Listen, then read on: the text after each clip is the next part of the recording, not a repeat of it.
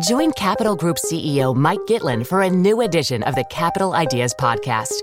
In unscripted conversations with investment professionals, you'll hear real stories about successes and lessons learned, informed by decades of investment experience. It's your look inside one of the world's largest asset managers. New episodes are available monthly. Subscribe wherever you get your podcasts. Invest 30 minutes in an episode today. Published by American Funds Distributors, Inc. You know how to book flights and hotels. All you're missing is a tool to help you plan that unbelievable travel experience. That's why you need Viator. Book guided tours, excursions, and more in one place. There are over 300,000 travel experiences to choose from, so you can find something for everyone. And Viator offers free cancellation and 24 7 customer support for worry free travel. Download the Viator app now and use code Viator10 for 10% off your first booking in the app. Find travel experiences for you. Do more with Viator.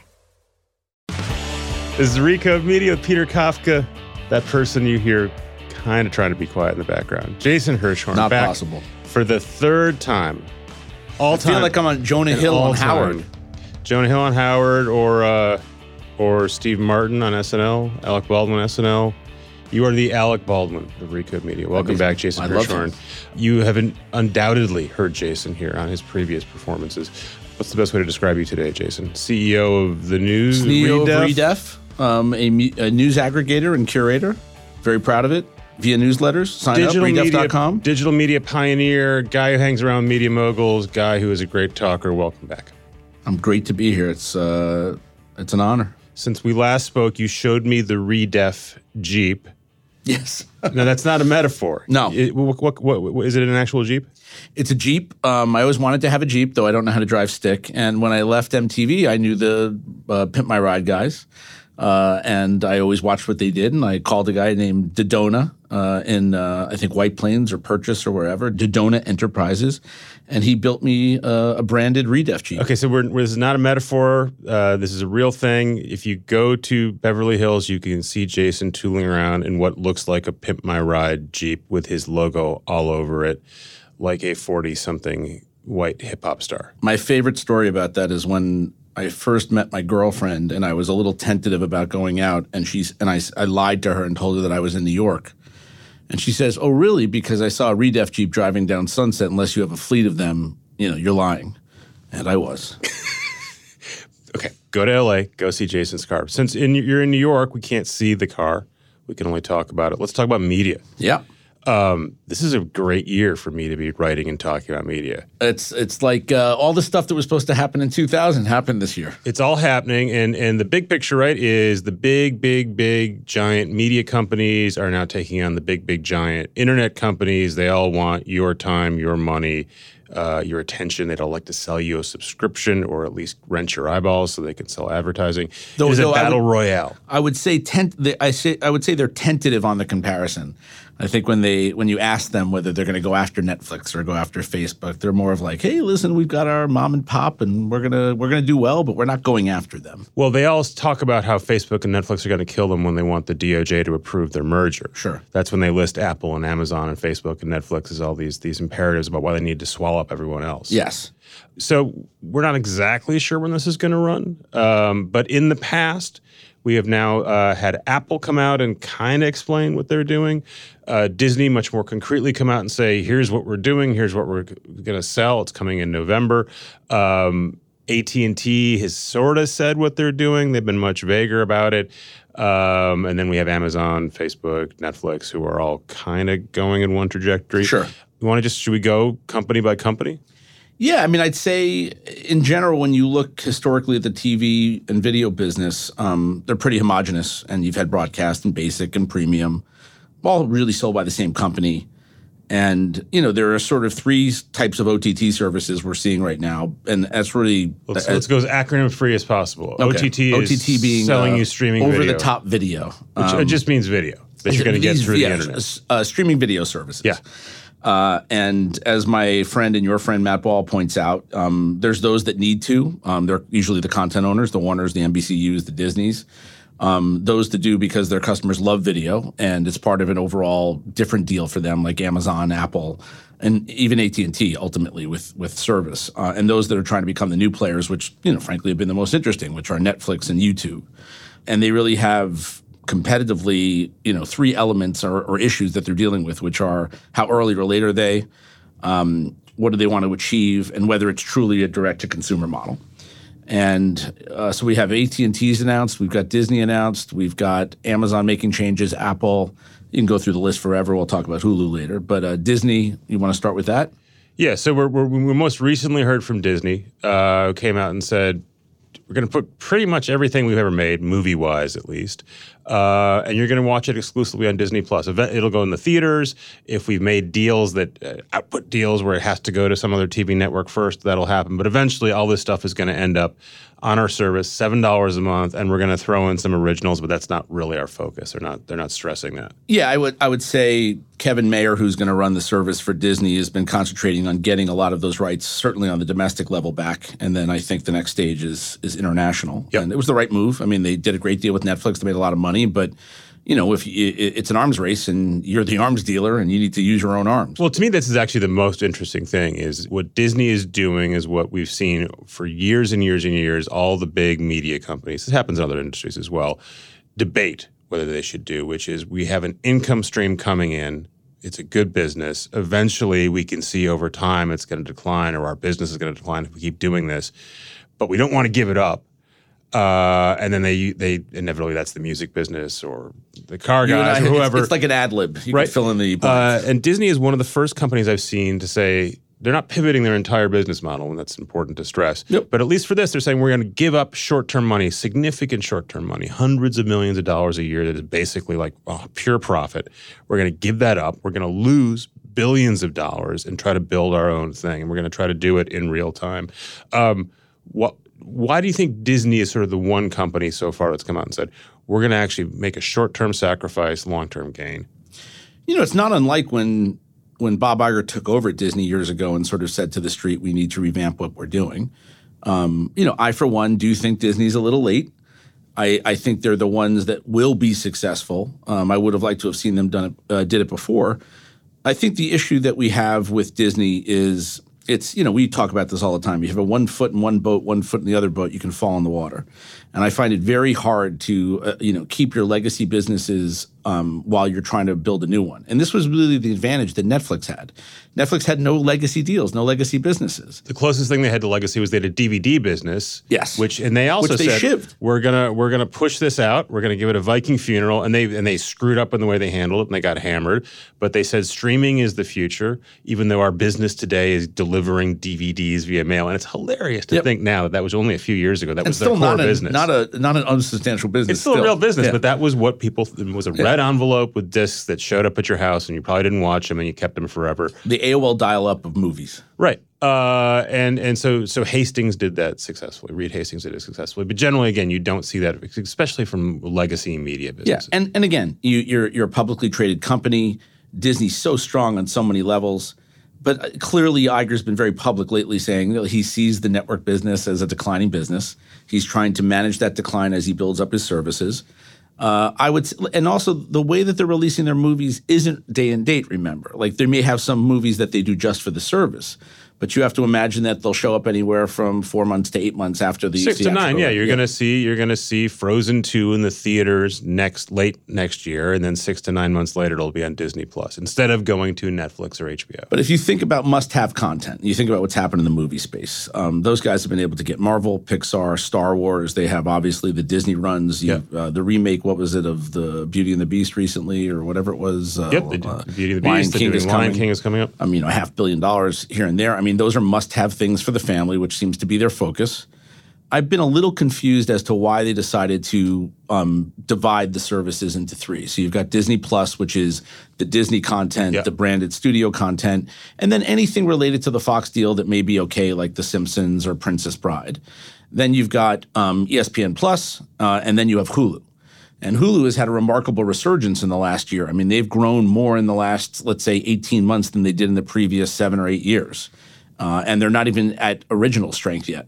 I, I sort of was hoping that they would consolidate Hulu, and it's almost done. Uh, Comcast, I guess, is left at a 33% Yep. um, uh, investment, uh, assuming they get that done, you have 25 million subs already. You've got momentum, and why not pile on? Well, I think they are going to, and they they said as much. They said we're going to bund. They were likely going to bundle this together. I don't know why they wouldn't come out and say we're going to bundle this together. The assumption is going to be single search, add-ons, things like that. Yeah, or, or just look, we're selling you Hulu for, instead of paying two seven bucks more for Disney Plus. Let's give sell it for two for two.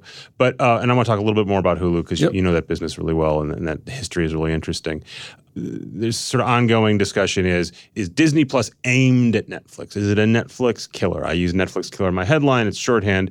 Um, I think it seems you- the logical answer is it's the two can coexist quite nicely. No one's getting rid of Netflix. It's the greatest deal. I just saw the other day that it's $15.99 for me now. I don't even blink at that. Now, now, granted, you have a pimped out Jeep. There are people who, who, who, to whom a few dollars a month is a meaningful amount of money. This is very uh, uh, true and uh, insensitive of me, but I, I would just say that that's the greatest value out there now. And you know that I watch a tremendous amount of television and video. And what I found really interesting re- lately is I'm missing out stuff that I normally would have watched on HBO or Showtime that I love just because when I'm watching Netflix, I'm watching things that I didn't intend to watch.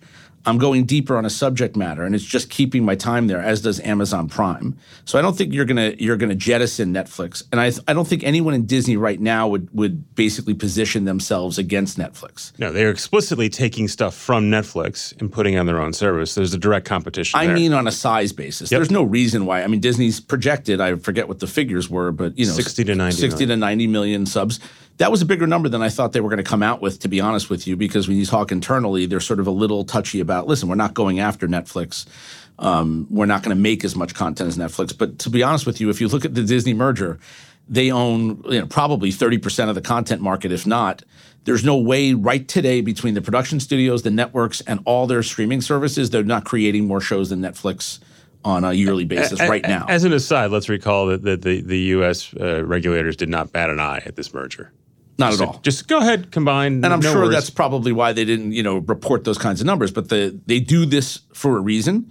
And to be honest with you, it's a scale play. The, the the world has changed. I'm not Tim Wu. I'm not an antitrust genius.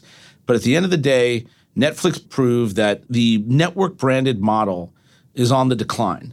And, and they're looking at the video space as a whole and saying, how do we get to audiences? We get to them through children. We get to them through comedy. We get to them through music. Literally, systematically, you've been seeing them knock off categories. I, I watched Kevin Hart's comedy special, not a huge Kevin Hart fan, and they blew it out of the water. It was a great little thing. So, so one of the advantages uh, Netflix has had is they've been selling direct to the consumer forever. Correct. They know a lot about what you consume, what you might want to watch. They're good at delivering all that stuff to you. Uh, we ran uh, the excerpt of a, a Moffett Nathanson survey recently that suggested that that people actually value the the experience of Netflix, that it's on demand, that it works, that it's ad free more than any individual shows. Disney is coming sort of the other way, they're saying we have the content first and foremost that you're going to come and get from us. It's a long preamble to how difficult is it for anyone, and you've been in, in and around in this business, to actually do the streaming and direct to consumer and actually marketing this stuff? Because that's what Disney Disney is a little better, but most of these most of these big media companies have been wholesalers. Yep. Um, so how do you think Disney is going to do with the actual selling stuff to a consumer and streaming it to them and making all that stuff str- seamless? Fantastic question. I, I don't want to speculate too much because, to be honest with you, they haven't shown me anything early. Um, I have a general sense of what's going on there, but I, I don't really have any extra knowledge on that. I'll, I'll direct you to That three skill set. How difficult is that skill set to acquire? I don't think that it's something that they truly, not Disney specifically, but all the major media companies, content is king. And, you know, uh, I think the attitude is that this blockbuster could be watched in a garbage can. You know, the audience would still love it. It's not flippant. Remember, that Disney owns BAMTech. They are a very, very good technology and product group. Um, that was, uh, I, I don't know about price, but uh, in terms of uh, getting a skill set, This is what used to be the Major League Baseball Major League streaming, Baseball. and they did everyone else's streaming as well. Exactly. They did everyone else's streaming and interfaces. Um, I'll direct you to three pieces. Uh, one is over the weekend, Fred Wilson wrote a little blog post on avc.com called Functionality versus Content, where New he York venture capitalist. yes, uh, New York venture capitalist and, and great thinker and, and Twitterer and, and blogger. Uh, he talks about the importance of that, and he I, I don't know if it's the Nathanson He survey. did. He did. He- but that survey is in there where it's true. And I will tell you that I look at Netflix as a love brand, something that I love. It's part of my life. And it really has nothing to do in my brain with the shows, which I enjoy. It has to do with the innovations they've made around this user experience. Andy Weissman, who's also with USV, wrote a piece months ago called Control, which is a similar piece. And then our Matt Ball wrote the, in Netflix Misunderstanding that you have to understand that Netflix is a product and technology company. Those things and the innovations they've built around video, and I think that's actually a, the big part of the future of video, and Matt's talked a lot about this, is the functionalities that are coming. I don't know and I think it's out of an insecurity that the media companies understand that the interface is so important, that the ease of use is so important. But you know, if it works okay, and I know that I want to watch Cinderella or name a Disney movie, right? And so many of them. If it's just okay, and I just have to click through a couple extra steps, and it's not as elegant as I'd like, I'm still going to give them my seven bucks, right? I, uh, certainly, if you're a family, I think they're going to do fine. And by the way, remember, there's getting out the door because they're late. And then there's the long term plan. And I would bet that the long term plan has a lot of respect for that. There's a movie I love called Sicario. And in Sicario, it's about uh, the drug cartels, you know, fighting the U.S. government. elevated B movie. It's excellent. Um, I find it fantastic. And Sicario, Day of the Soldado, was even better. No, and it was much less good. I'm going to depend. I'm going to debate that with you. But in in Sicario, one of the Mexican federales says to uh, Benicio del Toro, he says, "I hear you're looking for a tunnel," and he says, "Yes." He goes you better move quick because no one will be where they are in three days. That's the way you need to look at the streaming market right now, which is, I think, in terms of org structure, in terms of executives, and in terms of the actual plan, you can only game out so much and you got to be in the field. And you know, uh, with the things that I I'm concerned about, but not is not not taking a shot at them, is that it's amazing to me that lot of these companies have not done uh, direct to consumer, and yet you got Disney doing three services at once. Um, the AT and T multiple this, tiers. This is this is why I have you on, is because you're the first person to drop a Sicario reference. Thank you in this in this podcast. Sick reference. You got to give me like a Jonah Hill. Come on. That's Bobby Axelrod's line now. Sick um, reference. Uh, Showtime. I love him. um, uh, let's talk about AT and T because I was going to go back to Apple and Amazon, but yep. but they so HBO has been a wholesaler. Time Warner has been a wholesale business. AT and T though they do a ton of direct marketing, right? They are in the yeah. business of getting you to sign up for wireless service. Yeah, uh, they but in all a, fairness, they're not a love brand. They, they, but they spend a ton of money on it, right? Yes. They know their way. They understand the mechanics. they that. churn. They understand. Does that, that, does that give them a leg up as they try to figure out how to supersize HBO and get you to pay for HBO Max and whatever else they're going to come out with? One of the problems when you have something like AT and T buying a Warner Media and they're entering a market, you know, me, you, everybody that's looking on we're sort of like on a Nat Geo show where like, you know, the vultures are eating the carcass and we don't exactly know what they're going to do. And you see all these executive changes. But at the end of the day, if you think about what they have in place in terms of media stack, great content. They've got these services coming. They've got TV. They've got um, mobile of 100 and some odd million customers and knowing where they are. If you put those things together and you put the right acumen in, I think you could do well. You know, I think there's been some missteps, at least from my perspective, in looking at executives or the announcement of services and their tiers or the shutting down of services that that were in the Warner Film family struck. from before. R.I.P you know, Filmstruck is something that you know you had 100 or 200,000 uh, users on Filmstruck, and it's a service that people loved, and the people that were on that service were evangelists. And by the way, even if they didn't subscribe to that service, you know who else loves? They, this is a, a, old movie, yeah. Criterion movies, stuff yeah. like that. Martin Scorsese, uh, Steven Spielberg. Yeah, so so AT and T sh- uh, buys Time Warner, promptly announces they're shutting down this service that most people have never heard of. Yep. And then they are promptly having to go apologize to Steven Spielberg and J.J. Abrams, who are outraged that they've shut down this classic movie thing, which, by the way, is certainly going to get rolled into whatever they start selling at the end of this year. And this is a very small, picayune thing, but to me, it, it is it is mean, it could be meaningful because you have AT and T out of the gates sort of stumbling around in Hollywood as everyone sort of thought they would, and as I expected AT&T to try really hard not to do. John Stankey is a very smart guy who runs that division of and Warner Media. He is thoughtful. I think that because that merger was delayed by the Justice Department, they had to get a move on, and you also have that debt. Now, the savings that they would have gotten from shutting down DramaFever and Filmstruck are, are are are nothing really in the scheme of things, but it does center the company as to where they're going. Right. But I think what you point out is valid, which is more of a cultural issue. The, the media business is a personal business. You have creators that are trusting you with their content. Th- that content is their child. And I what I would have done, again, I, I hate to be the sideline pundit because I don't know what's going on under there, is that you keep the service open. And then, you know, the day before you're launching your Warner Media service or whatever they're going to call You it, tell all 200,000 people, hey, congratulations, you have three free- months free yeah. of, of the new And here's the HBO, section. whatever. Yep. which they're going to do now, but it was unnecessary. Now, me and you watch that. The average kid on the street, the average fan on the street, no one paying attention to that. So similar, right? You and I have watched the entire top tier of Time Warner management leave. Yeah. There's a different story for why, why each one left. But Jeff Bewkes, who ran Time Warner, is out. John Martin, who ran Turner, is out. Uh, Kevin Tsujihara, who ran the studio, is out. Richard Plepler, who ran HBO, is out. They're all different reasons why they left. In some Yeah. cases, they got a push. In some cases, they jumped. And again, it seems like from the outside, boy, you'd want to keep some of those guys. You paid eighty-six billion dollars for this company. The AT and T guys, and, um, and prior to them all leaving, oh, David Levy from Tur- Turner is gone as well. They all said, "Oh, we love the, the great managers. We bought the whole team." Now they're saying basically, "We'll we'll do fine without them." it's like the Trump White House. People leaving. It's there's there's no Scaramucci in that list. Yes. Uh, listen, I will tell you that it's been a little shocking to me, specifically on the Ple- on the Richard Plepler end, who was the former HBO CEO for 12 years and there for probably 30. Less less so in general, just because listen, it's their company. They spent 100 billion dollars. They have a view on what needs to get done. They had a plan. Whether the people that were running those divisions were involved in that plan or not, we don't know. The Plepler thing I thought was fascinating just because HBO is really a, a culture magnet. Talent loves to work there.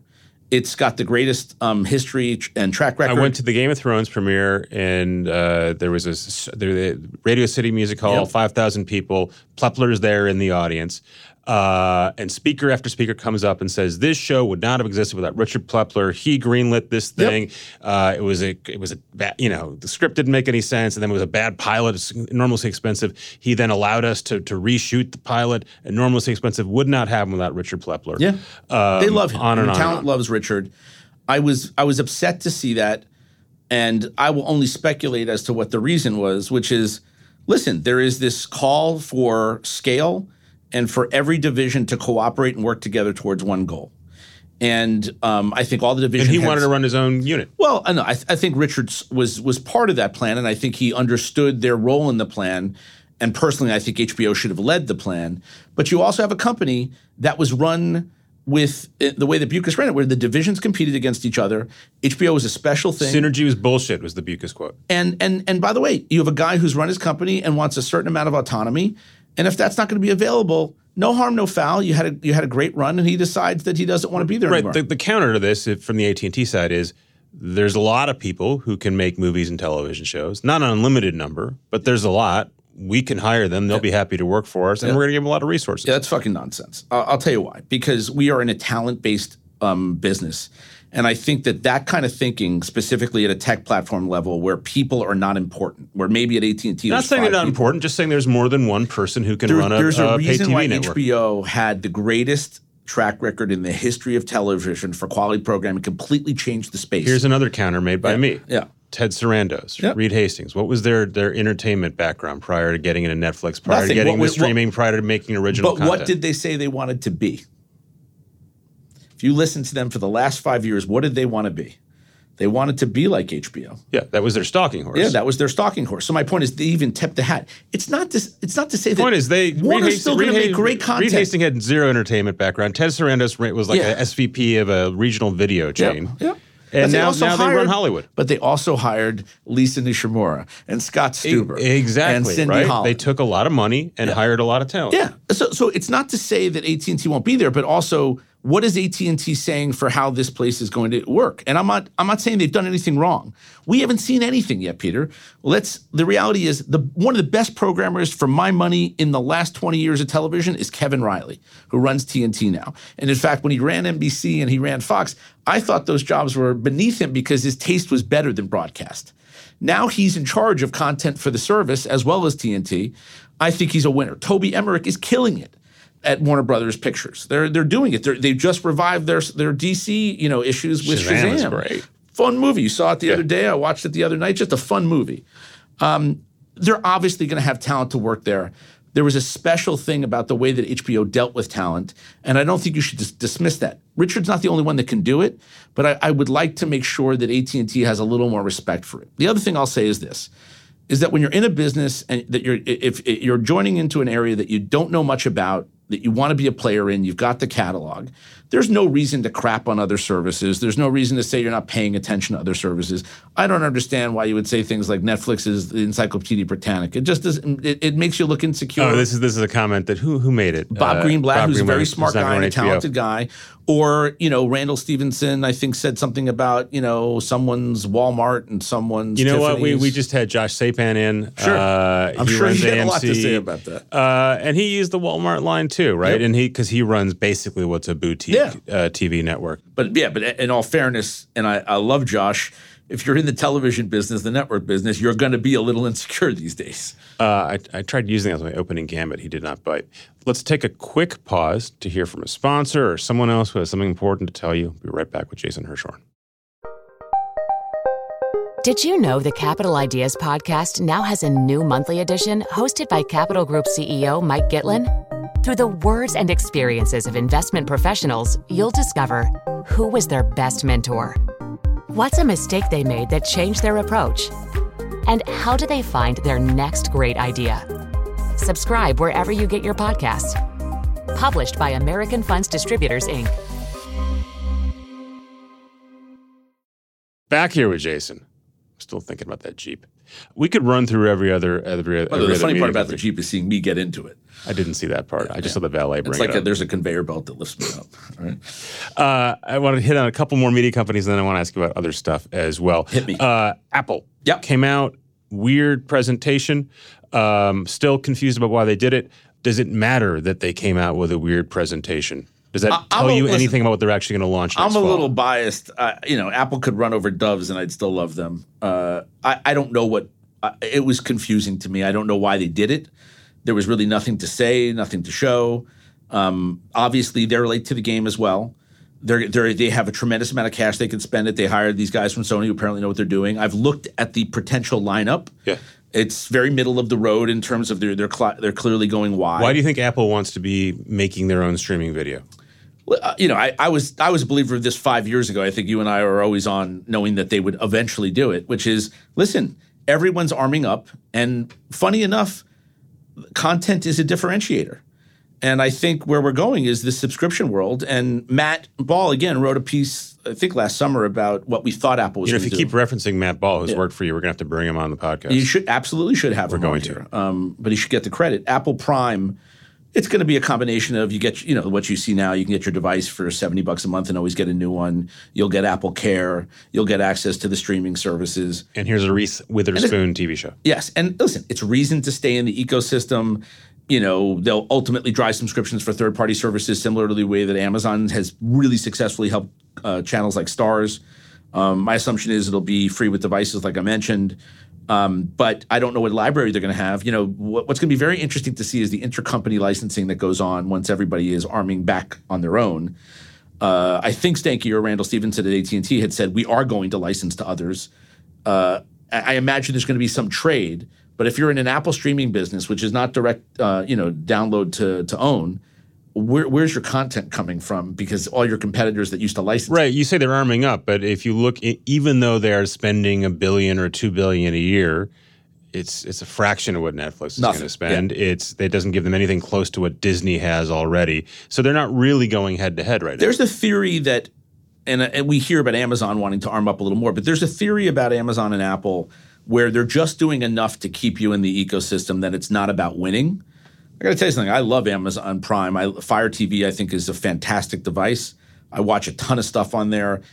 Amazon Prime, you have to look at like Amazon, where it's the video catalog of the world, and you can do a search and it has every video ever made. You may not have access to it, but it'll give you one-click access to it if you want to add the subscription or buy something a la carte. But you know, they they haven't seemingly taken a swing the way that Netflix has. There's no reason why they shouldn't.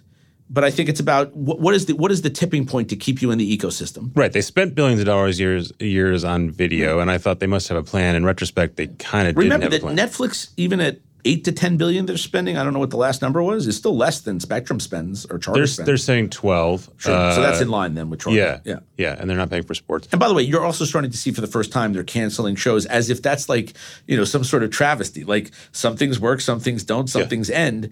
They were able to get such a land grab and try so many things at once. Now they understand what's working. And when I sat on the board of MGM, I remember we had done a huge deal with uh, with Netflix, and it was a fantastic deal, as did Starz. On the second time, when they come back, they're smarter. They know what they want. They know what they'll pay. They know what they don't want. What do you think? So um, we'll we'll leave Netflix for a separate conversation right now, but all the traditional the the AMC's and the CBS's and the Viacoms and, and everyone else who sort of doesn't have scale in this world. You can go to our media Yeah. map and you can sort of see how small these companies are relative to Disney Fox and also Amazon and Apple, et cetera. Um, last time we talked, we were expecting this big wave of M and A that hasn't happened. Sure. Do we still assume that those things are going to get bought, or maybe they're just going to sort of sit there by themselves? there's i mean there's two avenues that can go down um, or three avenues one is you're starting to see this a lot of talk about advertiser supported video services so um, the new new thing uh, you know so avod so what what viacom may do with pluto then you've got Comcast says they're going to have an ad an ad service. then you could argue that all the services are going to have to fill in they're not going to go as aggressive as netflix meaning they're going to have to have library i'm not joining a service because you have a couple of movies i need a library i need you know other things Well, also if it's free, you don't have to join in, right? Oh, I, I more meant if Yeah. you're looking at some of uh, uh, other competitors, CBS All Access, all these other Right. kinds of things. So to me, you're either going to see consolidation or some sort of a you know affiliation with people where they could add on and bundle. I think some of the add-ons like Starz and Showtime have done well through Hulu, but ultimately you're going to see uh, mergers. It's it's just you you need to exist. it's still inevitable that these guys are going to get, get, get merged. I think so, and you know, I know that there's all this talk about antitrust and stuff, but like, it's a it's it's a survival thing. I mean, I literally looked at AT and T and Time Warner as a survival thing uh, for the future of the company, its services and content. I don't, and the and the disadvantage in some of these places are going to be okay. If you're, a, let's say let's let's say Discovery, A and E, Viacom, and CBS merged, and all of a sudden you had enough content library for scale. You're not giving it away for free, and you're not packaging it with a device or something else you know, we saw this, we'll talk about Pandora a little, but we saw this at Pandora. As great of a job as Roger Lynch did when we brought him as a CEO to stabilize the company, to get the stock back up, to get product going, to get acquisitions going, very hard to compete with packaged free music services. You know, Um, even Spotify, I think, at some point has to be part of somebody. yeah, let's let's save music for the end. Yep. Um, Netflix, you mentioned there there's push they're doing into interactive. Uh, they they will now say sort of Fortnite is a major competitor, and they mean both in time spent, but they also talk now, and they had a they had a sort of a press day I went to last month. Yep. They talk repeatedly about interactivity and how interesting that is to them. Both sort of the, they're doing a, a handful of these sort of choose your own adventure style Black Mirror's branching narrative. Yeah. Uh, if you turn on the service now, they're pushing one out with Bear Grylls. Those seem like novelties to me right now, and like the I clicked on the Bear Grylls one and realized I actually had no interest in watching the Sure. show, so didn't want to get to the first point where I chose Yep. to make a You decision. didn't want to skin the bear open. And again, I could im- maybe for kids it makes more sense. It's hard for me to imagine interactive video where I choose the plot to Sure. be something I do more than once or twice. Even though as we present as people that are up and into innovations, you and I are old guys. And well, uh, I, I am old. Um, I think I'm older than you. No, Uh, But you went to high school with Moses. I'm Where- old where- at heart. But do we think that's the future of TV, or is the bigger idea they're experimenting with different things and they're going to hit on a bunch of different ideas? you know, when HD came out, who cares? You know, when uh, you know overlays came out, who cares? I usually end up adapting them, and I can't remember a time where I didn't have them. When uh, voice control, the fact that I'm going to sit in a, in a room and talk to myself to change the channel, I thought I'd never use that, and I do. You know, I've been watching a ton of. Uh, I watched, I rewatched all The Sopranos, and I did it via Amazon How many times have you done it? just once. Thirteen times. I just finished. You, you see, you're off the spectrum. Yeah. Um, but uh, anyway, so I was watching, and periodically I would hit either intentionally or accidentally the screen, and it would pop. It would show me the list of characters and maybe a bit of trivia. It would tell me what the song was. X-ray. X-ray. Fantastic. Never thought it was something I wanted.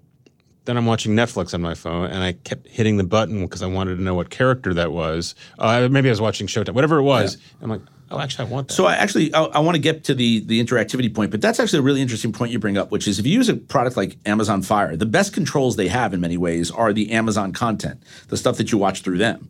Netflix is an app And Netflix does great stuff like rollovers and other things. But what's very funny is that when you have a cable box, functionality stays through each channel and it all works the same way. Yeah. Whereas on the OTT devices and the services, some skips are 15 seconds, some have no skip, some have 4x, you know, fast forward. That's a very frustrating thing about the unbundling of video and and what happens often is some of these platforms that now are getting into content save some of the functionalities for themselves and not their partners. And I actually think that something needs to change because it's a, a worse experience. On the interactivity side, and again, I'm going to shoot, I'm, I'm going to shout Matt Ball out here. He's done a piece for us called Autoplay, the Future of Video around interactivity. And, you know, I, I think the fascinating thing here about new distribution technologies in media is how they transform content and not just the content delivery. And these, these new, you know, delivery capabilities will improve um, television and film content from many different ways. It could be choose your own adventure. It could even be A/B testing of a show or maybe even shortened versions where you see where people skip through so that you have multiple versions of the same content going to different audiences. I'll give you an example of someone that does that in a rudimentary way. It's not interactive. If you go to the, the Tastemade guys, depending on where their content is shown, they, they shoot it differently. I, I actually think something's going on there and it's going to be a thing. I don't think it should be added to everything. I think this is like the mistake that 3D made you know, three they put 3D on everything. I don't need to see 3D on everything. Does it really there, enhance there the was story? that and also there were 3d movies where if you were watching them in 2d you could go oh this is the part where you're supposed to have 3d glasses because it's like a you know Yeah. it's the hobbit and it's not a roller coaster ride but they're going through they're in the barrels and and it's boring uh, And and you can see that this is the segment we filmed specifically for 3D, and leaving aside the fact that it sucked to wear 3D I'm the first theater. person I think in the world to have acquired ADD. I think it went airborne on me. And one of the things that was frustrating, and I missed the whole video game, uh, you know, sort of uh, revolution with Call of Duty and stuff, is that when you put that, you know, d- CD in the in the Xbox, and you got to a level, now it's loading the other level. And what Matt talks about, and I agree, when I go to a movie theater, one of the greatest gifts a movie theater can give me is this idea that I'm going to be in something immersed for two hours. I'm not on my phone because it's verboten. And in order to know what's going on on screen, there has to be a suspension of disbelief. Yes. And the problem with uh, Interact products in the past has been every time you make a choice, you have to stop the narrative and something else needs to load. And that's a very frustrating thing for the user experience. You take someone out. Do I think everyone's going to do it? Part of TV that's fantastic is just to sit back and veg and get into the get into the story. But there will be, and, and we may not even call it TV. But when you see what's going on with Fortnite, when I walk in, when, what Reed and Ted have said is that that's their competitor for time. Well, I remember when I was at MTV, and one of the genius programmers saw that all the young boys were leaving television, and what do we do? Those geniuses were, were like, let's make shows about video games, Yeah. rather than invest in a video game company, even though they did Rock Band, that didn't go so well. You have to, and it's different kind of storytelling. They have characters, they have, they build their avatars. Those are things that are going to move into that world. Think about the interactivity here, where you um, can take a picture of yourself and put you in the screen. if you're a studio, if you are a writer, if you're an act, any of these people who are good at making television and movies, at telling stories, Yep. should you be spending time trying to figure out what lessons you can take from Fortnite about how you should be adapting your craft? Or should you say, I'm going to do the thing I do really well. Yep. I'm going to do that. Someone's going to pay me for it. Yep. And I'm going to let someone else who's really good at making video games screw around with that. I think it, it's a it's all over the map. So. Uh, a friend of mine, David Greenbaum, who's the head of, uh, of, I guess, production or programming at Fox Searchlight, which is now a Disney company, also had a dual role working with a bunch of guys, um, Ted Gagliano and others at, at, at Fox, working on something called the Fox Innovation Lab. And they built out this entire lab, which was about interactivity in video. It could be virtual reality experiences. When they did The Martian, if you remember at CES, you could, you know, literally feel gravity free and all these kinds of things they would bring filmmakers in to experiment with them. The film, and most of the filmmakers knew nothing about it. Here's the issues that filmmakers have. When you're when you're when you're in virtual reality glasses, and the part of the suspension of disbelief is that you control things. And there have been videos, I'll give you an example. Paul McCartney did this great thing where you could watch him in concert. You could stand on stage, see the crowd, you could see him play, you could turn around. But they also did edits. And when you do an edit in virtual reality, the suspension of disbelief goes away because you're not in control anymore. It's a very weird thing for someone. Film is a is a scam. You you have a frame. You don't show what's outside the frame. You use music and acting and all these different elements in order to manipulate the audience. And this is the art. I wish I could do this correctly. I had Steven Soderbergh in here, which is a great name drop, and I asked him about this stuff. He said, "I'm not interested in VR, essentially because the, the perspective doesn't work for storytelling. Correct. Um, you need to be able to show people what's going on, and, and all the VR yeah. stuff is sort of head on. It doesn't work for storytelling. What he does like about technology is that he can literally make a movie with his iPhone, Yep. She's done now a couple times. Like I love that part of tech. I love give me better tools to do what I know how to do. It's the whole spectrum. This is to me is the hip hop of film. You know, you had kids who couldn't afford instruments, but their parents had a great um, record collection in some cases, and, and they turned a, a technology device into a an instrument, and and then they started creating unique compositions out of derivative works. That's what's going to happen in film. What what is if it's going to be called TV or film? I don't really want to watch a movie on my VR set or my Oculus set, but maybe I would. Maybe the future of what Facebook's going to do is I go to the movie, but then I can see the other people in the theater with me sitting there, even though they're not there. I still love going to the theater. So my point is, I get what Steven's saying, but I, I, f- filmmakers are all over the map. And by the way, if you're an artist, some filmmakers paint. Some make some make films some of the time. Some may make a short. right, and VR. Adele does really conventional songs. People love them. Yeah. So I, I think it's all over the map. I don't think it's an either or. It- It's not something. Sometimes I just want to be given a story and let me and let you control me. But there's this. I, I, I forget it's called Dreamscape. That's in the Westfield Mall in Century City. It's basically a movie theater for VR. Six people can go in time. Or what Lucasfilm is going to do with the virtual, um, you know, uh, Star Wars worlds. They're built off of the movie universes. They are narratives. You are in them. They're not a movie, but it is a new form of entertainment, and that's It's- exciting. It's something. Uh, speaking of, of auteur directors uh, and and their conflicted feelings about tech, uh, we had Steven Spielberg in a fight with Netflix Yep. a couple months ago, uh, specifically about whether they should be eligible for Academy Awards. Uh, cut to last month, March. Uh, Steven Spielberg is on stage at the Steve Jobs Theater explaining uh, about he's making a new show for for Apple. Yeah, I think he's doing amazing stories. Yeah, he's one of his rebooting Amazing yeah. Stories. fantastic anthology. Uh, many people said, "Hey, what's going on? How come Steven Spielberg hates Netflix but he likes Apple? What? What are? Can you can you can you fill us in?" I, you know, I I think for my money, and I haven't spoken to either side about this. It's the I think the media has more pitted the two against. I think Netflix is the stalking horse for an industry. Uh, Steven Spielberg went out and said, "I don't think Netflix should be eligible for." My, my, my point is Netflix is TiVo. Award." Uh-huh. Netflix is Kleenex, meaning Netflix represents the streaming business. They're not the only ones putting out movies.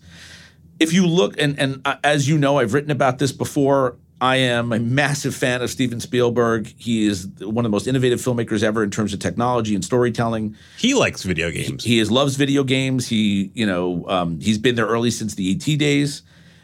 Uh, I think that the argument is ill thought out from my perspective, and I'll say why. And this is not just Steven. There's a, there's hundreds of filmmakers that feel this way. I don't really think Netflix is the issue. A movie is a movie. It's a narrative. I don't know if you put a time span on it or not. And I go to Sundance every year. I, I run their digital advisory board. I see 20 movies in four days there. And most of those movies, up until the last six years, you're never seeing. Some of them would get deals, but you maybe would get an art house showing or whatever, or a small distribution deal, or not. Nowadays, you get something's going to show up somewhere, Yeah. and I think that's fantastic. Now, it seems so clearly, obviously wrong of him. Yeah, because his argument was. By the way, his argument wasn't they're not making movies. His Yep. argument was unless they're going to put movies in theaters where people can see them in theaters, it shouldn't count. Listen, I will say this. Makes no sense. Everyone's different. When I see my nieces and nephews on the floor with their iPads watching a movie, In front of a TV, yeah, right? and they still go to the theater in front of a TV, I think what he's saying in many ways, and I, I agree with this. If I if I had my choice, I would rather see a movie in a movie theater. And the reason being is that there's a social issue around your phone. Don't use your phone. It's dark. There's emotion with the people that are there. You're immersed in a story. You you you have the whole screen in your eyes. You have uh, other sides. When you're when you're at your house, you know when was the last? Remember, Let's stipulate that it's great to see a movie in a movie theater Yes. when and if you can. you can get interrupted. You know when was the last time you listened to a song and, and, a, and a, an I- SMS? I get through? that. I just don't understand staking out an argument that says this doesn't count. This shouldn't. I'm not. this I'm not trying to sound like qualify. Bartles and James, you know, on the porch here, two old guys. I actually want to see this happen, and and there's a reason I want to see this happen as well. That's a business reason, and the business reason. Wait, what is do you want to see happen? I want to see any movie eligible for an Oscar regardless of where the it was shown. Yes. And I don't know what the you may have to have a date rule and all this kind of stuff. And by the way, this cha- I, I'd like to sit down with who the head of the academy is because the decisions that they've been making in general uh, and the big ones in terms of a popular movie category and other things have been repealed really quickly. Who knows what goes on They're in there? fumbling around trying to make uh, inter- interesting entertainment. Yeah, I think that they've you know smoked the wrong vape pen, but uh, I, I think they're coming around. But what I don't like what's going on in Hollywood is you hear from the big studios the middle's gone. These great movies, the, the, the stuff that I would say like Yeah. Fox Searchlight makes, which is Three Billboards in Ebbing, uh, Missouri, or Shape of Water. Those movies grind it out. They got an Oscar nomination, grind it out for sixty million dollars. But if those movies were day and date on Hulu, let's say in this new company, and not released in the theater, and you could get nominated for an Academy Award and you used all your powers of promotion around the Disney landscape and other ways to promote that movie, the financial reward for the company could be adding hundreds of millions of dollars in market cap and long-term subscriber growth from those movies because they got the Oscar nomination. And I think that's a good thing. We want to see more movies being made. You know, so this it is what Netflix is doing. This is what Hulu is doing to a lesser extent. yeah. And, and listen, there's this talk that they're not up to the quality. Listen, the first Netflix shows aren't the Netflix shows they have today. The first Netflix movies aren't the ones that they have today. You see Roma and other kinds of things. They're going to get there. And they have every right to be in the Academy Awards. And by the way, if they don't, the Academy Awards will die as we know it. It'll be an anathema. It will be a, a thing of the past. It'll be like a, an award show, you know, like an MTV Music Awards or something like that. One last big media uh, TV question for you, or category for you. Yep. Hulu. Yeah. Uh, this is a really interesting company. Um, it, it was announced initially it was going to be a joint venture between NBC and Fox. It was called Clown Co. Everyone thought I this was there before that. stupid. Uh, this was originally supposed to sort of take on YouTube slash Yep. Apple. Its owners multiple times were talking about killing it off or selling it off, fumbling through. Cut to yesterday, Time Warner slash AT and T says we we own ten percent of it. We're selling it back. We're going to get a billion and a half dollars for our ten percent stake, i.e., it's worth fifteen billion dollars. Two three years ago, they they invested. It was worth six billion. How have the big media companies somehow succeeded, seemingly despite themselves, with Hulu? It's a great question. So my history with Hulu was long, where Peter Chernin, who was running Fox at the time, and Ross Levinsohn, who was running Fox Interactive, called Tom Freston, who was the CEO of Viacom, and said they wanted to build a rights vehicle. So we would put all rights together and we would sell them as a rights Yeah, vehicle. the, the context was YouTube has become this huge thing. Yep. It's showing Lazy Sunday. Everyone's freaked out about that. And also, everyone is freaked out about Apple because they've seen what's happened to the music business. Everyone assumes Apple is going to come crush the video business. Yep. This is 2008 ish. So Viacom drops out. I think NBC gets in Yeah. with Fox. I think George Kliavkoff um, was the uh, was the original Yep. uh, CEO, and then obviously Jason Kilar did a great job. The real problem with Hulu was a, a couple of things. They had the greatest head start in the history of media. They were given billions of dollars of you know rerun or you can watch The content. Office. The It airs Office. on Monday. You can watch it on Hulu on Tuesday. and they killed it and they built a fantastic product out of the gate but there was never really as jvs often happen there's never really the corporate buy-in that was needed. Not at the top. So you know the ruperts of the world believed in hulu and wanted to disrupt. But when you're someone that's running at a channel division and you're worried about c3 c c7 c12 Your ratings, reruns yeah. and your ratings um, and you're you're the different people are selling the advertising and you're not getting any credit for that there was internal strife there was internal strife on ad breaks at the board level. Jason wanted fewer. They wanted more. Jason was right uh, in, ter- in terms of a user experience. They've grown more in the last year or last 18 months than they grew in the previous history of hulu. I think they're at 25 million subs now. Yep. Uh, I think that they're. I've just seen their product plan going forward because there's been issues in their product because you know versions were rushed out for corporate reasons. I think they have a very solid product team. I think they're going to get the kinks out. I think they're going to have a great um, you know user experience on small screens, but also where the majority But of what, traffic what is the 10 worked? What, what kicked in for them? Uh, the, the thing that kicked in was that listen, popularity of catalog. What didn't kick into them was when Jason wanted to go into content, the money that he was asking for obviously was not anywhere near enough, and he didn't get it, any of it. It was really, I think, originals and the ability to do partnerships. And this is different than the other services that may compete in the space or these, you know, smaller things like, you know, channel-oriented uh, OTT networks. I heard a rumor that the night that the night a- the day after that Handmaid's Tale won the Emmy that their subs paid subs in one day went up 10 to 15 percent. And while catalog breeds engagement and value and and and um, you know fights churn, it's the originals that market This, your this service. is the HBO lesson, right? They would say everyone is subscribing because of Game of Thrones, then, then, but you can only watch an episode a week. Yep. And Plepler would always say, you know, most people are spending most of their time watching Fast and Furious one through six. Yeah. Or whatever. So this was a huge moment for them. They haven't had a ton of those kinds of programs, but I think they're on the come.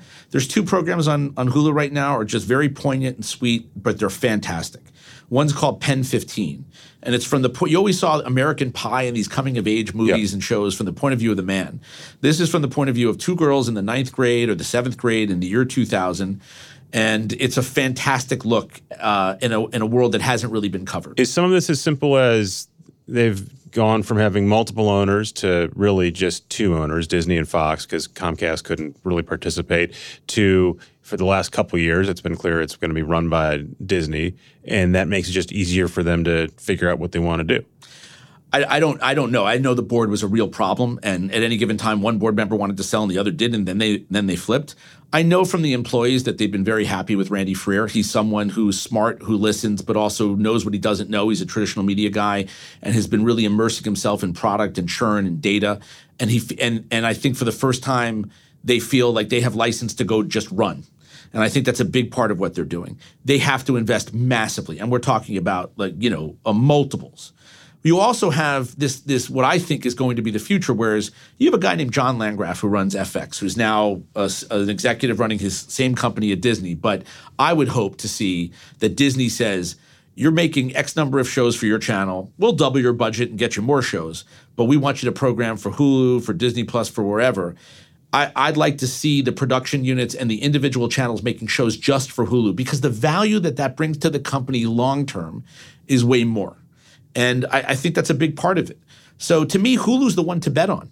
And I think they have momentum. They just have to ramp up and, and get some great originals that sell their service. The second thing is, and I don't know the numbers, they did a deal with Spotify where it was bundled together, Yep. introducing it to younger kids and all this kind of stuff. And I think it has been a home run for them. There's a conventional wisdom that says, hey, all these services are out there Hulu, Netflix, Disney, Amazon, HBO. I'm going to have to buy all these. I'm going to have to spend as much as I'm paying for my cable bundle. Yep. Do you believe that, or do you think people are going to pick two or three? I, listen, I don't think cable's getting replaced by any stretch of the imagination, and by the story that I told you about what happens to me. I legitimately watch more video than anybody else. you- we- we've also determined you're a freak who's No, watched, no, what I'm watched saying is- rewatched The Sopranos 13 times. but. I'm I'm watching must watch content less because Netflix is just satiating. Yeah. So I don't. I think at the most in a high income household, you'll have three to five. Most will have a Netflix or a Disney, and that's just the way it's going and to then fall you're going to have some free stuff. well, you, you see this week. So YouTube uh, TV moved their prices from what to what? 45 to 50. 45 to 50. Everyone's outraged. Cable has subsidized the direct to consumer video businesses, the second windows, the Netflixes of the world. As cable crumbles, as DirecTV drops a via, they're not dropping Viacom, but they're Viacom or Discovery or an A&E. Slowly the cable bundle dwindles and therefore the subsidization of the content happens. That content doesn't get cheaper to make. So the reality is you're still going to have to pay for it. The prices are going to go up. Well, I think that's the real reality is that when faced with anything close to a real bill for this, most people are going to say, nope, don't want it, don't care. D- uh, do I like the Food Network? Sure. Can I get all that stuff somewhere else for much less or free? Sure, fine. I love the Food Network. You know, I love I, I love Bourdain. But when you go on Netflix now, and I'm not comparing the shows, you may like one better than the other. They have a Food Network. It's just under the genre of food. Someone on Twitter was saying, "What's what's stuff that I can watch while I'm doing something else in my hotel room and can half pay attention?" And someone responded, "Chopped." And I second, I'm like, "Chopped is great. It's a great show because you don't really have to pay attention, Every and third it's word. kind of background." Um, and Chopped, uh, pretty special. But but the point is, there's lots of that stuff where you can kind of half watch it, and I think that stuff's very easy to substitute. I miss Anthony Bourdain every day. I used to watch Guy Fieri all the time, but I watch Chef's Table and Ugly Delicious from David Chang on Netflix, and they're fantastic. We're going to hit your heart out. So before we do that, I want to ask you about Pandora real quick. Yes. You were on the board. Yep. So you wouldn't speak to me about uh, Pandora. No, that would be now against all sorts of laws. Yep. But now, legally, you can do it. So Pandora doesn't exist as a standalone company. It got bought by Liberty. But it is which- still a standalone product. Right. But Liberty had bought a big chunk of it. It seemed quite clear they were going to buy the rest of it, at least to me. Was that always the plan once Liberty came in and said, we're buying essentially a third of the company? Not from my rights the rest? perspective. My, my perspective was get maximum value for the company, and whoever pays that, Uh-huh. you know, uh, you know, as long as it wasn't, uh, you know, uh, a sovereign enemy, um, you know, we would we would sell. So Pandora was an early leader in streaming music. Yep. Free. I met I met Tim Westergren, the CEO, 18 years ago. It was the Music the Genome first. Project. Yes. He was sort of casting about for sort of he had, he had this idea about how to sort of help people discover music. Yep. At one point, he was like, "This we're going to put kiosks in Best Buy." That shows you how long ago this was. um, and eventually became a, a streaming radio company. Yep. Um, had a big early lead. Went early into the iPhone. That supersized it even bigger, um, and basically sort of hit a wall. Both in terms of user acquisition and in terms of revenue. What, what do we learn from that lesson? I think it's a very common story, which is a company that built a great product and had a very uh, early lead, but also a constitution on what the product should be. Uh, and then often, and again, I, I don't want to disparage anybody, but it's just more of my Monday morning quarterbacking, looking back and being as a board member that looked to, to understand the history there, which is a hubris about never wanting to change. And the reality is, people wear different pants than they wore 50 years ago. And there was an evolution of what the audience expected. And on demand and Spotify had a big part of that. Not to say, I mean, the, the, the radio product of Pandora just works. It's fantastic. But you needed to augment with services. And when they augmented very late to do on demand streaming, the service was subpar. But that was a whole business model change, right? And they had well, it was a, it was a it was a it was a um, fragmentation of your revenue model, so that you're not dependent on one revenue stream. But they, they had a business saying we we can we don't need to license stuff directly with the labels. Yep. That's going to save us a ton of time Yes, and yes, money, yes. and we're going to give people a free thing. Free is a big deal. We were just talking about the appeal of free in video, Yep. and you and I and lots of other people want to hear a specific song at a specific time. On the other hand, lots of people are happy to just have some music on. I think there was a mistake that was made where there was an assumption from executives that thought that if you wanted to listen to great radio, you would license, you would do Pandora and you would just get Spotify for on demand. And the reality is that as great as the radio at Pandora was for the average person, not me and you, Spotify was good enough. And I think that the reason that they went into on-demand uh, on-demand audio was uh, really as a defensive play, which is it's in order to keep the overall audience, you have to have that um, you know sort of mix of content. And I think that the product was late. It wasn't on the level of a Spotify, which was you know eight years into what they were doing at this point. Um, there was a great employee base at, at Pandora, but it was also under competition in, O- in Oakland from the Googles and the Facebooks and others. And there was a, a lot of executive turnover. And you're reading stuff in the press that make you feel like maybe you don't want to stay. And when we joined the board, I joined the board, and the next day Tim left. Tim Westergren, the founder. Yeah, Tim Westergren, the founder, and he was one of the people that that came to me for the board.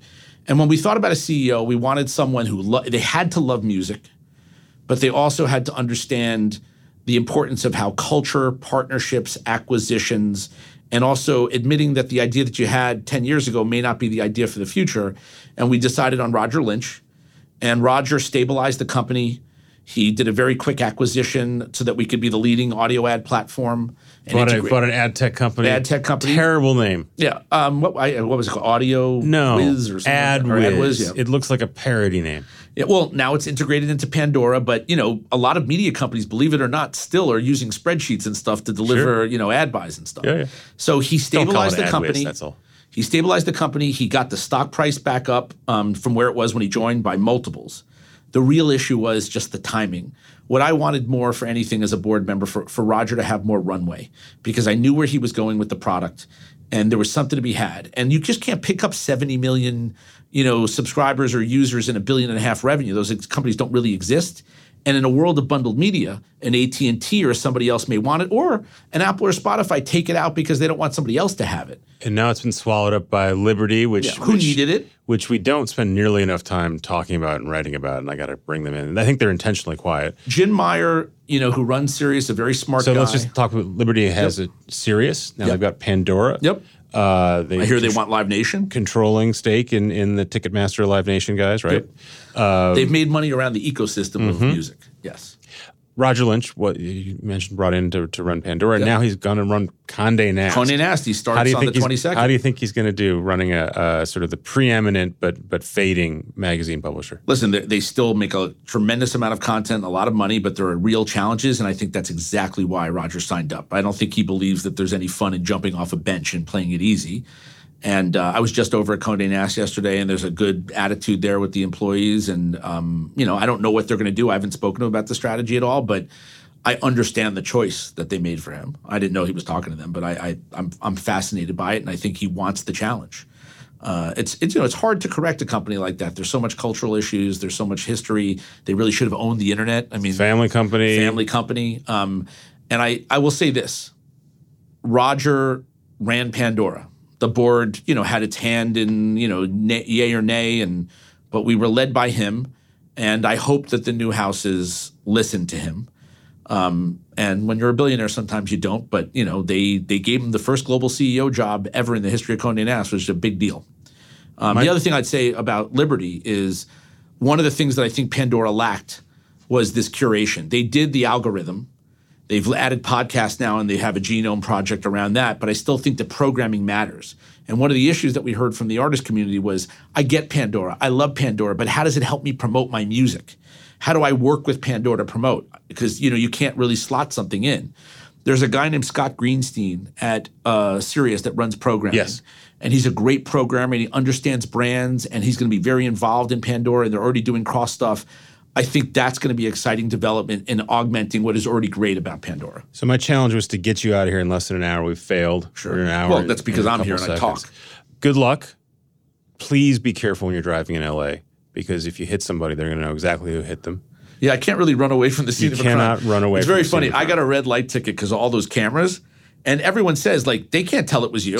I'm sitting in the car, I got a Redef hat on, and the front of the car says Redef. And I, I just remember that scene in Role Models where the guy goes, I didn't steal those TVs. And then they show him the video, and he's like, This is me stealing TVs.